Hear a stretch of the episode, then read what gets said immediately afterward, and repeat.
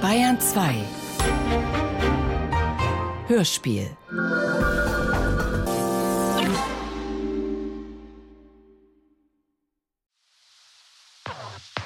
Also das ist so ausgeschlossen. Das weiß Frau Meier hundertprozentig und das weiß sein Sohn hundertprozentig. Wissen beide, wissen alle, dass Frau Klo mich nicht kannte und ich Frau Klo nicht, und dass ich niemals dahin kommen konnte. Dann hätte er wieder auszubaden gehabt, wie er sprach, auszubaden. Ja, wegen des Grundstückskaufs. Sie sollten dann das Kauflieders dann nicht mitbringen.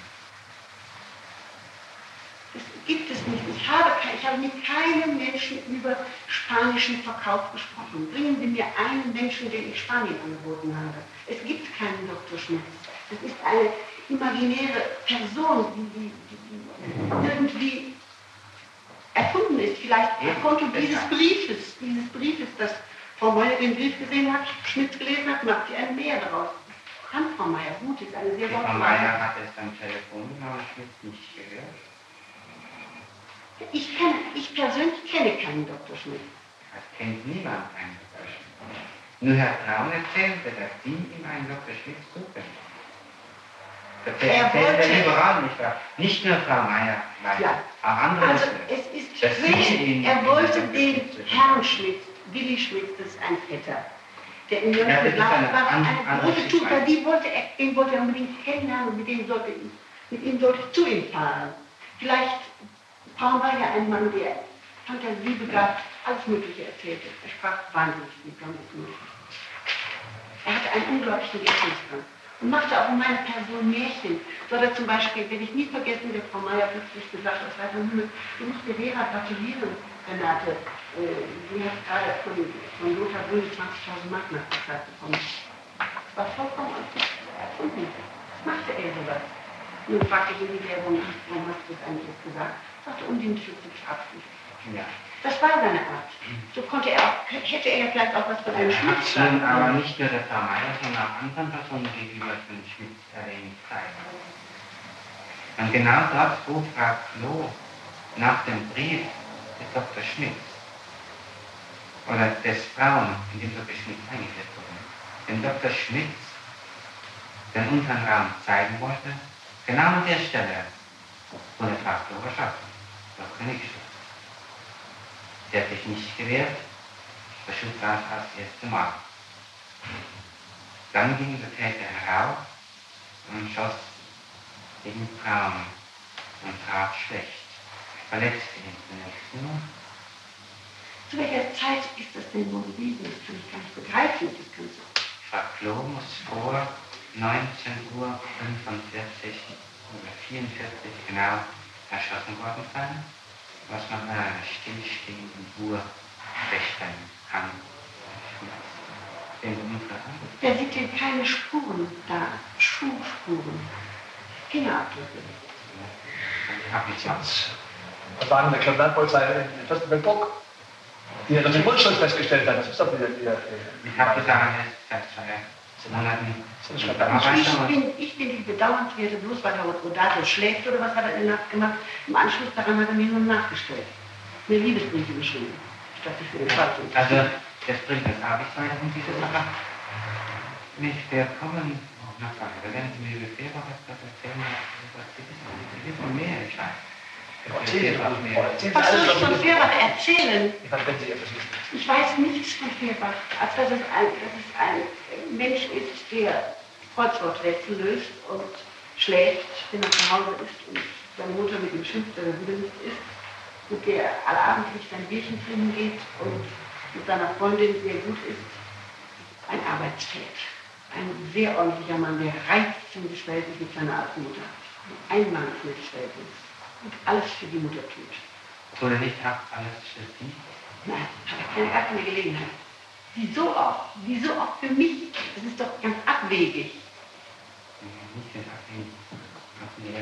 Vollkommen abwegig. Ich bin natürlich, ich hatte dem Mann die Treue meiner, meiner Tochter und mir und meinem Mann das Leben gerettet hat. Das ist ja ganz klar, das habe ich ihm damals zugesagt, dass ich immer den Kontakt mit ihm weiterführen würde. Er litt damals sehr darunter, dass er aus so einem kleinen Milieu kam und hatte also etwas so hoch nach oben. Ich kenne keinen Kniff. Ausgerechnet Herr Fehrbach, der in einem derartigen Schwächezustand damals lebte, von einem Kollaps zum anderen äh, fiel, nur Schaum vor den Mund und nicht denken konnte, und schlecht und übel war, fettlich, dass ich fürchtete, ob der das schafft, wenn er mit zum Bahnhof fährt. Ein Häufchen Elend war das immer. Ja, also ich äh, zeige Ihnen den nächsten Aufmachen und Stützen. Vielleicht kann ich den nächsten Aufmachen machen. Ich glaube, vielleicht lese mal den Brief genau vor, ich war in Costa Brava, achtundzwanzigster September neunzehnhundertneunundsiebzig. Zu dieser Zeit waren Sie mit äh, Frauen an Bord in Spanien. Ja, mein erstes Mal.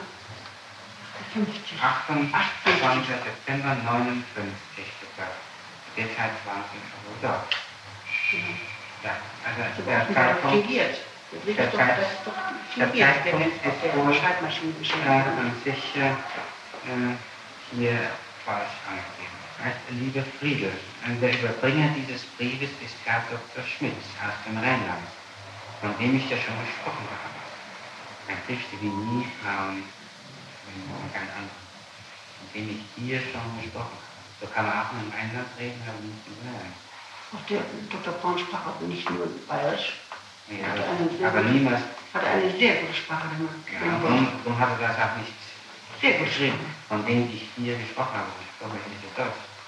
Die anderen Briefe von Frauen sind einwandfrei geworden. Wohl familiär mit einer Ausdrucksweise, ja, aber in einem einwandfreien, nicht zu beanstandenden Deutsch. So ist es. Aber von denen ich hier gesprochen habe, ist es einländische direkt. Nicht das Komische, hat doch Herr Rodatus gesagt, Frau Meier hätte nach, nach vier, fünf Tagen einen Brief angebracht. Nein, der Brief war bereits äh, bei Besichtigung der Polizei angebracht. Wurde von der Polizei aus irgendwelchen unverständlichen Gründen sichergestellt. Er befand sich bereits an Berger, als sagen die Polizei laufen absolut aus. Er befand sich an Tatort, wurde auch herausgenommen aus dem Sekretär, aber man hat ihm keine Bedeutung beigemessen. Er lag im Sekretär. Da hat ihn die Polizei herausgenommen. Die Unterschrift Otto. Den muss der doch eingeschlossen gewesen sein. Wer hatte denn die Schlüssel zu dem Sekretär? Der Sekretär war offen. Stimmt, der Schlüssel. Die Unterschrift Otto kann richtig sein. Bitte? Die Unterschrift Otto kann richtig sein.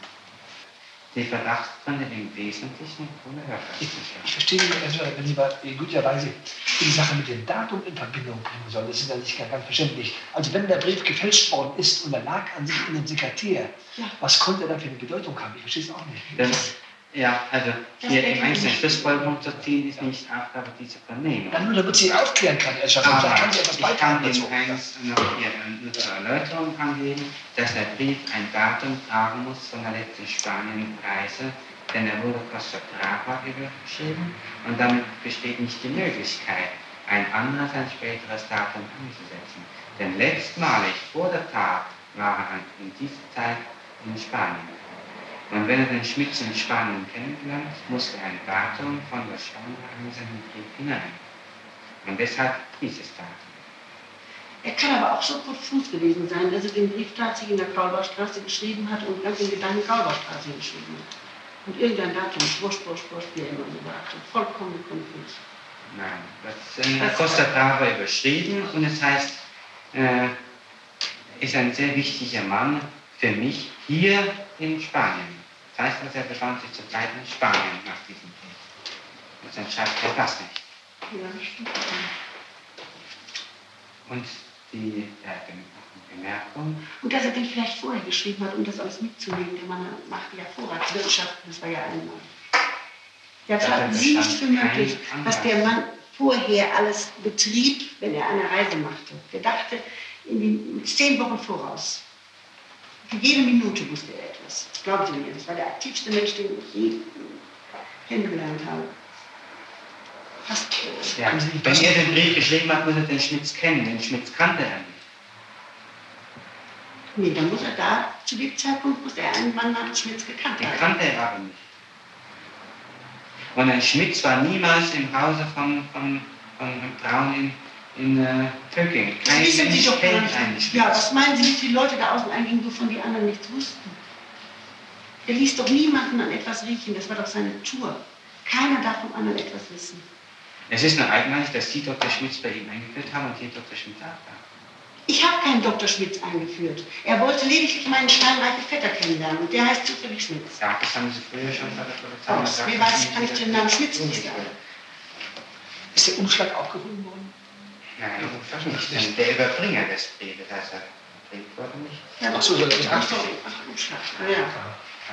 Kann ein Umschlag nicht vorhanden sein. Ja. Und was jetzt an sich vermutet, dass das zeitmäßig zusammentrifft mit dem Mordtag irgendwie, diese Geschichte der Brief. Ob es vermutet wird? Also ich meine doch, weil doch an sich der, der Zeitraum doch an sich, es ja, ist doch an sich sieben Monate. Ja. Nun, also wir sind aber bei, einer, bei der Vernehmung geschlossen und an sich nicht bei einer Vernehmung meiner Person. Ich wollte mir nur mal, Herr Schaller, ich sagte Ihnen ja, ich will mit dazu beitragen, ich war, war zu finden, wenn da irgendetwas erörtert wird. Und deshalb äh, hm, ich also, Hand, entschuldigen will ich da. Also will ich Ihnen etwas vorhalten. Halten Sie es für völlig hart beschlossen, dass der Täter diesen Brief an den Tatort mitnahm, der Frau Klo zeigte mit diesem Brief Einlassband und somit von Frau Klo gewirkt wurde und somit Zutritt zum Tatort bekam. Frau Klo den Brief las und in den Sekretär hineinlegte. Haben Sie dies für möglich oder ist das ausgeschlossen? Ich kenne Frau Klo aus den Schilderungen nur so, dass sie eine sehr ablehnende Frau war, die keine Menschen öffnete, wenn geläutet wurde unten am Gartenzaun. Sie war aber vorbereitet, dass der dann immer kommt. So, das weiß ich. Dann rief sie immer, das hat er mir hundertmal vorgehalten, sie immer rief, wer ist dort, wer ist dort, und sie machte mich auf. Und äh, es wäre furchtbar schwierig, dass irgendwelche Bekannten mal zu ihm kämen. Das hat er hundertmal erzählt und ich kann mir gar nicht vorstellen, dass jetzt ein Mensch mit solch einem obskuren Schreiben da sich Einlass verschaffen kann. Das halte ich für, nachdem Herr Doktor Pauli die Frau Klo geschildert hat, unglaublich robust. Ja, allein vielleicht nicht, aber im Zusammenhang mit dem Anruf nicht, weil Stiafes kommt, der Schmitz und die Lehrer. Das war der Anruf. Aber ich... Warum soll ich denn erstmalig, wenn meine Mutter ja, sterben liegt, fahre ich nach Pöcking? Also so was Unwahrscheinliches. Ich werde in Bonn dringend gebraucht. Das ist normal. Und ich zu Frau Klo. Frau Klo lehnt mich restlos ab. Ja, er hat an dem Tag... Naturgemäß musste sie ja. Aber sie wollte ja geheiratet werden. Und sie wusste ja alles Mögliche. Und hat ihn kujoniert noch und noch. Sie hat an dem fahrtlichen Abend des Mordtages einen Anruf von Braun bekommen. Sie möge aufstehen, weil sie im Bett lag und dass sie im Bett lag, ist auf andere Sachen nachgewiesen. Und weil die Vera und Schmitz kommt und ihr ein Grundstück verkaufen will. Herr Staatsanwalt, es ist ausgeschlossen, dass Herr Doktor Braun jemals zu Frau Klo von Vera gesprochen hat. Das gibt es nicht.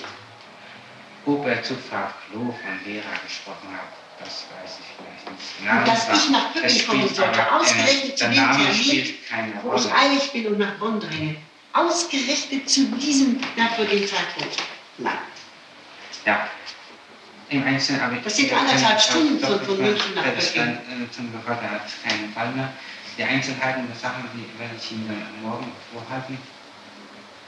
Und dann werden wir morgen von Ihnen fortsetzen. Sie sind also einverstanden? Dass Sie nicht morgen früh, sondern erst morgen Nachmittag den Ermittlern und Richter vorgeführt haben. Ja, bitte. Wenn das dran ist, dann sagen Sie doch eben. Nehmen Sie es ins Protokoll ab. Ich bin damit einverstanden, wenn ich nicht morgen früh, sondern erst morgen im Laufe des Nachmittags den Ermittlungsrichter vorgeführt werde. Dann wird heute die Vernehmung unterbrochen. Und in diesem Zimmer setzen wir sie dann morgen früh ab neun Uhr. Ja. Ja. Also wollen wir heute die Vernehmung von gestern fortsetzen und zu den einzelnen Zeugen. Also heute ist der vierte, an dem die Vernehmung stattfindet. Sie haben gestern ähm, angegeben, dass Herr Braun von, äh, sich von einem Herrn Weser bedroht fühlte. Und können Sie mir die einzelnen Punkte nochmal angeben, aus welchem Grunde Braun durch Weser Gesprächsweise gekommen. Also er äh, fürchtete diesen Mann, zumal Frau Katja Hinze eine furchtbare Angst vor ihm hatte. Ich glaube, diese Angst hat sich von Frau Hinze auf Braun übertragen und äh, daraus macht das Entstandensein. Braun und, und äh, hatte bei Frau Hinze gewohnt, in dem Jahr vorher, in der äh, Avisgarten heißt das wörtlich. Und äh, da wohnte auch Herr Feser und da waren die vier Wochen lang dauernd zusammen gewesen und äh, Braun hatte keinen guten Eindruck von Herrn Feser. Aber er ließ ihn dann kommen, weil er, weil er wiederum Angst vor der Hitze hatte. Wurde zusammen mit Feser irgendwo in ihrer Gegenwart mal etwas besprochen darüber, äh, wie man jemanden umbringen könnte? Ja, das ist gesprochen worden. Und zwar hat Feser dann gesagt, es wäre eine Kleinigkeit, demjenigen tät man etwas äh, im, im Bein oder so. Und dann schlief der ein und äh, wurde abtransportiert. Und Braun machte ganz große Augen und wurde sehr ängstlich. Und ich habe die Sache abgebogen, habe Feser gebeten, er möchte doch diese Witze unterlassen. Und es wäre ja, damit könnte man ja nicht spaßen. Ne? Also er fühlte sich, er ein sehr kleiner Draufgänger-Typ, dieser Mann, der fühlte sich so etwas als Angeber. Ich glaube nicht, dass da ernsthaft was dahinter zu suchen war. Wurde in Ihrer Gegenwart also tatsächlich von Gift gesprochen? Ja, es wurde von Gift gesprochen. Der Herr Feser hat bei seiner Vernehmung angegeben, wörtlich von einer Vergiftung durch ein Pflanzenschutzmittel oder durch ein anderes Gift habe ich mich mit Doktor Braun, mit der Brüne oder der Hinze nie unterhalten. Feser hat wörtlich gesagt, äh, äh, verwende doch nicht das Wasser, das hat auch Doktor Braun hier, der Frau Meier erzählt und anderen Leuten. Draußen stand Wasser, wir hatten noch oben kein Wasser. Und das Wasser wurde zum Kaffeekochen benutzt. Das war ein besonderes Quellwasser, was ich mit dem Wagen holte. Und dann sagte Feser morgens, was, du trinkst von dem Wasser? Äh, Otto Braun, Otto, ähm, Da, da könnte doch die Hinze dir E sechshundertfünf hineingetan haben, wörtlich. Aber das war auch nur ein Witz von dem Mann. Also sind Sie der Ansicht, dass auch äh, der Herr Feser insoweit eine Unwahrheit war? Ja, der Mann hat das scherzhaft so gesagt, frühmorgens. Und ich kann mich deshalb so genau erinnern, weil ich daraufhin die Karaffe ausgegossen habe auf die Blumen. Und bin runtergefahren und habe neues Wasser geholt, was immerhin sieben Kilometer Fahrt für mich war. Und ich ihn dann gebeten habe, sollte das diese Scherz unterlassen. Es war ja wirklich nur ein Witz von dem Mann. Aber Braun sah in jedem Menschen einen Verfolger. Hat Doktor Braun damals in Ihrer Gegenwart zu einem Feser Folgendes geäußert? Würdest du mir noch einen letzten Freundschaftsdienst erweisen? Und hat Feser ihm erwidert haben sollen? Ja, jeden, der in meiner Kraft steht. Doktor Braun soll darauf geantwortet haben, wenn ich einmal eines plötzlichen Todes sterben sollte, dann lass bitte meine Leiche exhumieren, denn ich glaube nicht, dass ich eines natürlichen Todes gestorben bin. Ja, das, das sagte er zu allen Leuten. Das hat er auch von mir schon schriftlich bekommen, hundertmal. Immer hat, wieder. Hat äh, Doktor Braun diese Äußerung tatsächlich getan? Ja, aber auch, das war seine Art von Humor, sein, sein Nacken. Also nehmen Sie bitte zurück, was haben Sie? Also das hat er gesagt. So ähnlich, also bitte nicht ganz genau so, so in etwa, nicht wahr? Also die Äußerung, aber auch nicht zum Abschied etwa, sondern anlässlich eines feuchtfröhlichen Abends, wo sehr viel getrunken wurde. Nicht ja. Zum Abschied. Und die Äußerung Doktor Braun, die Herr Feser auf Blatt neunundvierzig in der achten, fünfter Absatz, die ersten fünf Teile angibt, hat Doktor Braun tatsächlich sinngemäß so getan. Aber nicht beim Abschied etwa, sondern abends, als die zusammen wenigstens schon drei, vier Flaschen Sekt getrunken haben. Ja, das steht auch da, nicht wahr? Die beiden saßen an einer Bar zusammen, und zwar mit ihm und auch Frau Feser. Oder? Ja, also die haben wahnsinnig viel getrunken, die beiden Menschen. Ja, Feser auch, oder? Ja, sicherlich Feser trank. Und Braun auch? Braun insbesondere trank sie. Und Frau Hinze? War ja nicht dabei. Die trank, die trinkt äh, morgens schon Cognac aus Wassergläser. Und äh, die Frau Kloh, hat auch viel getrunken? Das weiß ich nicht. Wie Frau Meier? Frau Meier soll sie vertreten. Und Frau Weigand? Frau Weigand tritt auch. siebenundzwanzig, zweiundzwanzig. Ja, das wäre dann zunächst mal der Vorhang nach Paragraph Bese. Dann wollen wir zu dem gestrigen äh, Punkt nochmal zurückkommen. Äh, wie war die Sache mit dem Nerzki? Wann haben Sie das, also die Nerzstola? Also ich hatte eine, eine Nerzstola, die hat mein Mann mal von einer Reise mitgebracht. Die hat er entweder in Berlin oder in Leipzig oder von irgendeiner Kollegin äh, billig erbaut. Es war ein ganz kleines Stück, äh, äh, ein Kragen, möchte ich sagen. Kein Keb, keine Stola, ein Kragen war es. Und äh, ich habe dieses Ding lediglich mal einmal oder zweimal getragen, aber nachts machte furchtbar alt. Und als meine Mutter dann kam und Herr und Lothar Brüne, meine Mutter, um Geld bat, habe ich ihr dies, diesen Kragen mitgegeben nach Bonn. Der ist dauernd in Bonn gewesen. Den hat meine Mutter getragen, diesen Kragen. Ja, wann haben Sie den Nerzkragen von Ihrem Mann erhalten? Das war dreiundfünfzig, haben wir geheiratet, das wird dreiundfünfzig gewesen sein. neunzehnhundertdreiundfünfzig. Ja. Und wann haben Sie den Kragen Ihrer Frau Mutter übergeben? Ja, vielleicht vierundfünfzig oder drei, Ende dreiundfünfzig, vierundfünfzig. Und der war immer in Bonn. Meine Mutter liebte Nerz und... Äh, Sind Sie jetzt im Besitz einer Nerzstola? Ja. Woher haben Sie diese? Ja, das ist dieser, dieser, dieser Kragen. Da hab ich, den habe ich verlängert durch eine... durch ein Nerzfell. Ich habe das gestern, ich habe mir das heute Nacht überlegt. Dazu hat mir doch ein Mann geholfen. Ich dachte gestern, ich hätte es alleine gekonnt, aber ich, also ich, ich habe mir das heute Nacht überlegt, dass ich da nicht hundertprozentig äh, richtig gesprochen habe. Äh, dieser Mann wohnt, das ist ein kleiner Kirschner, der mir das für wenig Geld gemacht hat. Der hat mir dies auseinandergezogen. Wissen Sie, man kann ein Fell in die Länge ziehen. Es sind sechs kleine Fälle, die hat er bis Ultimo, wie er sagt, auseinandergezogen. Damit ist, jetzt ist es eine immer noch zu klein für mich. Also es sind sechs Fälle? Ja, es sind sechs lange, langgezogene Fälle. Sechs. Und ich habe ein siebtes Fell hinzugekauft und äh, ähm, das ist hinein dran gesetzt worden. Sechs Vergrößerung. Ja, sind Sie sich sicher, dass es sechs? Ja, es sind also sechs solche Streifen. Sieben Fälle sind. Ja, es sind sieben. Sind es nicht dreizehn? Es sind sechs solche ganz langen Streifen, es sind sechs Tiere. Ja. Ja. Das weiß Eine ich. Zwischenfrage: Wie lang stellen Sie sich ein Nerzfell vor? Ja, so. Und das kann man noch dehnen mit, mit Flüssigkeit irgendwie. Wahnsinnig lang dehnen.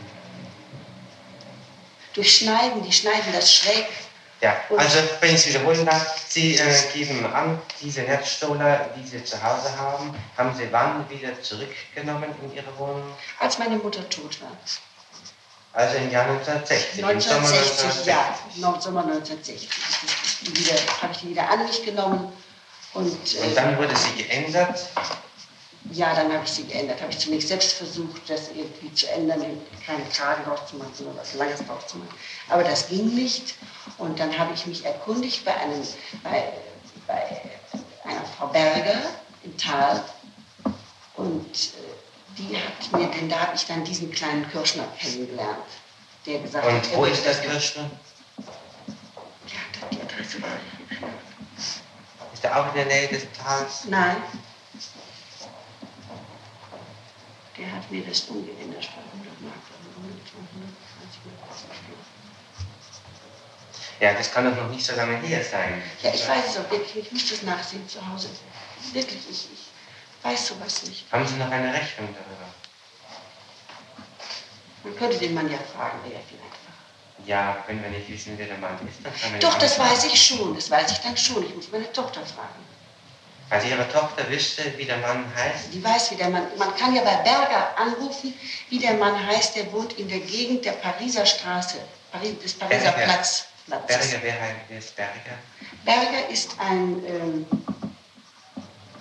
ein, eine Großhandlung, Pelzgroßhandlung im Tal, in der zweiten Etage eines Hauses. Ich weiß die Nummer nicht.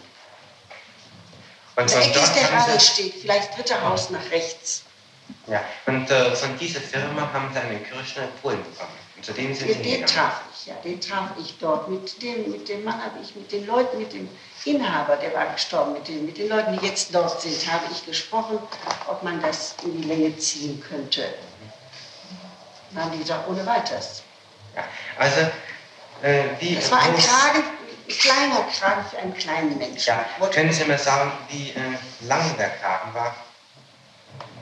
So, bis hier. Ja, also, äh, ich meine jetzt, also er war zu klein. Der, der, der Länge nach war ein Meter äh, lang oder...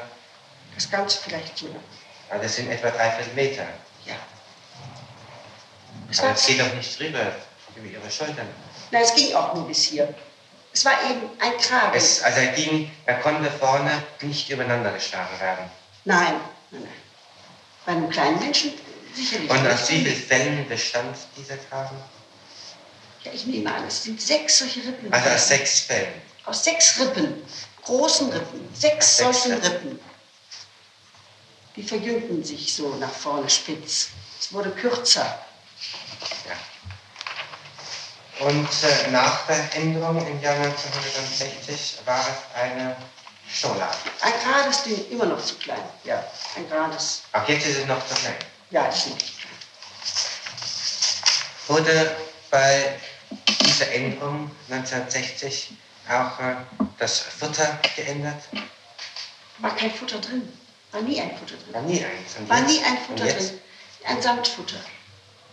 Das schlug der Mann mir vor, weil es nicht, damit es nicht rutscht. Jetzt ist ein Samtfutter drin? Ja, ist ein Samtfutter drin. War, war früher nie überhaupt kein Futter drin? Nein, war nie ein Futter drin. Die Angaben reichen dann zunächst zu dieser Sache. Dann, ähm,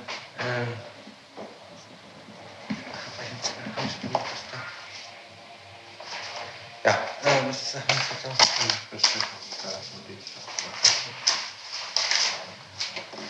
Ja, können Sie sagen, wo der Koffer von Dr. Blau in Ihrer Wohnung sich befindet? Im äh, Trockenraum des Hauses, Kaulbachstraße vierzig. Also am Schreibtisch herum? Nein, im Keller ist ein Im Keller. Meine Tochter hat zu diesem Trockenraum jeder Zutritt? Viele, sicherlich. Viele. Sämtliche Hausbewohner? Ja, also man muss den Schlüssel erfragen bei der Hausmeisterin und dann kann man da rein. Aber es wäscht in dem Haus niemand. Voll ist mit der Trockenraum so gut wie nicht benutzt. Und wann haben Sie den Koffer damals als Technik bekommen? Von Vielleicht äh, vier Wochen äh, vorher. Vier Wochen bevor ich äh, vor die Reise hätte stattfinden sollen. Die, die, soll, die sollte immer am siebenundzwanzigsten, achtundzwanzigsten herum stattfinden. Und äh, kam das schon einen Monat vorher. Also Ende März? Ja. Doktor Braun. Wissen Sie, was in dem Koffer drin ist? Da sind Arzneimittel in der Hauptsache drin und äh, eine Strickjacke war darin, die habe ich äh, rausgenommen, die liegt im, die habe ich sogar ein paar Mal getragen. Das ist eine Jacke von mir und zu der gehörte auch wieder dieser, dieses Schreiben, was wir uns gegenseitig gaben. Fräulein, Frau Lebens gehört das mir, das geschenkt. Das war so ein Scherz, den, den Doktor Braun war. Also da war eine Jacke drin, die Sie mal Doktor Braun geschenkt haben, ja. Die haben Sie wieder an sich genommen. Ja, nein, die, die, die liegt da, die habe ich nur gewaschen, die war vollkommen. Die habe ich schon mal getragen. Ja, die Jacke interessiert mich nicht. Es wurden also Reisevorbereitungen seit Ende März getroffen. Immer, jedes Jahr, ja. Sind Sie der Ansicht, dass wenn ein Mann seit einem Monat eine Reisevorbereitung trifft, er Selbstmord begehen kann? Das weiß ich nicht. Ich habe in die Seele des Herrn Doktor Braun nicht reinleuchten können. Er war für mich der kurioseste Mensch. Sie waren bei Ihren ersten beiden Vernehmungen mit Sicherheit der Überzeugung, dass ein Selbstmord vorliegt. Ja, weil er des Häufigen davon sprach, man müsste abtreten und man müsste... Er hat Weihnachten zu mir gesagt, also ich, ich, ich möchte aus dem Leben scheiden, wenn nur einer mitginge. Fragte mich, ob ich mitgehen wollte. Und ich sage, ich hätte eine Tochter, wie er sich das vorstellte. Ich denke doch nicht daran. Also solche Reden führte der Mann, die man ja eigentlich nicht ernst zu nehmen war.